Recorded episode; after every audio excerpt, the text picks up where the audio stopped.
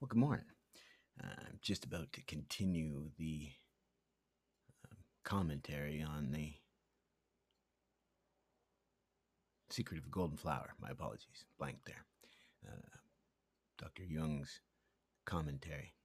So I thought I would put up a new podcast, uh, mainly because it was actually something that I wrote for a friend. It's a lot of quotes, so it's fairly quick and simple, but it gets across a point um, that I thought was important that we all understand.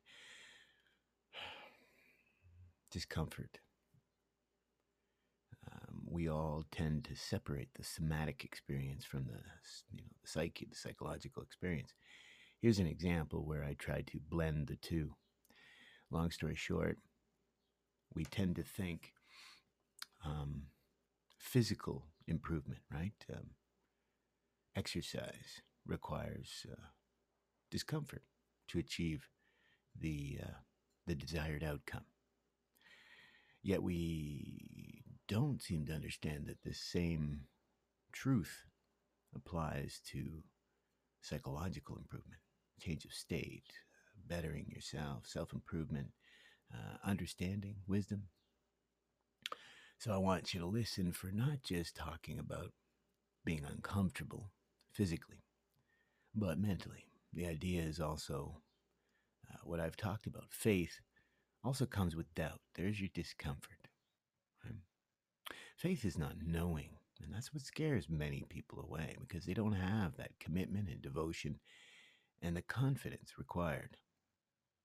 And as what seems to be coming out in science now, that the greatest uh, predictor for success might actually be an individual's ability to weather a storm or um, willingness to challenge new experiences. So, on that, let me just go ahead and read it. Here is where I returned to the being uncomfortable as the optimum state for the human creature. We either grow or we atrophy. They are only riddles to those without the insight to understand. We are already complete. We are perfected nature. Thus, we must get out of our own way to understand, not expect others to lead us. Like the finger pointing to the moon, it points to the path. It is not the path. As Nietzsche said, we would be gods if not for our baser nature. The gods are dead because we killed them with lack of faith. We created these images ourselves as the ideal. Then we turned ourselves away from the ultimate. As David Goggins says, Navy SEAL, an extreme marathoner, he says, How are you to know your true potential until you challenge your status quo? And that wimp deep down inside, keeping that beast down, that's your true evolution. That's what's keeping you from manifesting. It's easier to accept the fact that you're not good enough. We all have a lot more than we think we have. Now, that's the actual quote from Goggins. I was paraphrasing before when I was talking about manifesting. I'll go on with some quotes. Suffering is a test. That's all it is. Suffering is the true test of life. It's David Goggins again. Life is one big tug of war between mediocrity and trying to find your best self. Mm-hmm. That's David Goggins. And off the top of my head, I might remember my favorite Hemingway quote that it's not nobler to be better than your fellow man, but only nobler to be better than your previous self. And I go on with my favorite quote from Goggins. The most important conversations you'll ever have are the ones you'll have with yourself. You wake up with them, you walk around with them, you go to bed with them, and eventually you act on them, whether they're good or bad. We are all our own worst haters and doubters because self doubt is a natural reaction to any bold attempt to change your life for the better. You can't stop it from blooming in your brain, but you can neutralize it and all the other external chatter by asking, What if? It was Goggins, right? What if? There's that great doubt, but with faith. What if And I go on. This might be one of my favorites. Faith is lost in the West, not a faith in God, faith in oneself, as Goggins and Nietzsche want to teach us. The missing piece is doubt. Ignorance is transformed to doubt. With faith in your path, whatever that may be, if guided by compassion and care, you can awaken knowledge, gnosis, understanding, and liberation. That does begin with the self. The self is the greatest barrier and the greatest tool to this awareness that releases us from our burdens.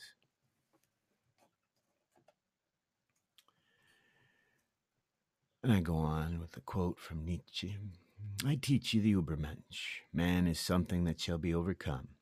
What have you done to overcome him? All beings so far have created something beyond themselves. And do you want to be the ebb of this great flood and even go back to the beasts rather than overcome man? What is the ape to man? A laughing stock or a painful embarrassment? A man shall be just that for the Übermensch a laughing stock or a painful embarrassment. I love that. The Übermensch is us. We created our images of perfection, our ideals, um, and forgot that they were us. And I go on. Companions? The Creator seeks not corpses, not herds and believers. Fellow creators, the Creator seeks. Those who write new values on new tablets. Companions, the Creator seeks, the fellow harvesters, for everything about him is ripe for the harvest. Fellow creators, Zarathustra seeks, fellow harvesters and fellow celebrants. What are herds and shepherds and corpses to him?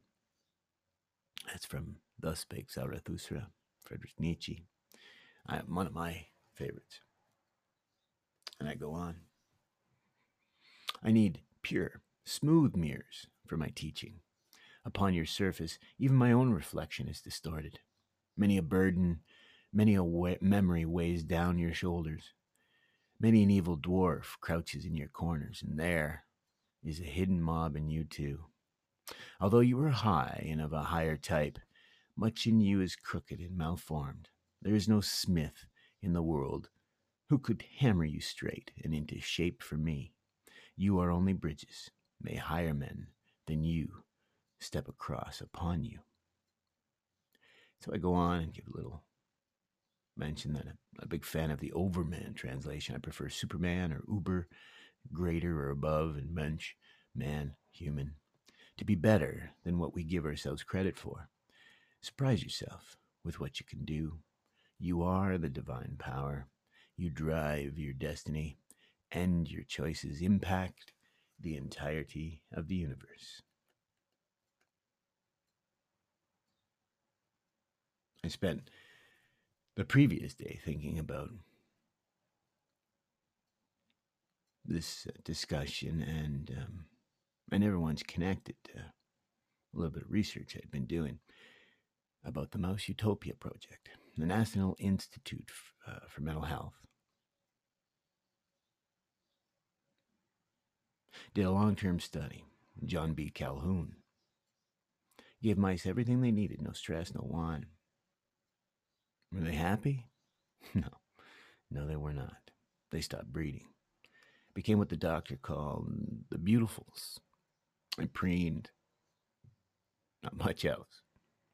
He posited 40 years ago we had two possible outcomes as a human creature a globalist tribalism without any evolution, trapped, or a slow decline like the mice.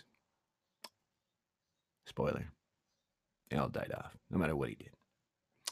Here is where I returned to the being uncomfortable as the optimum state for the human creature.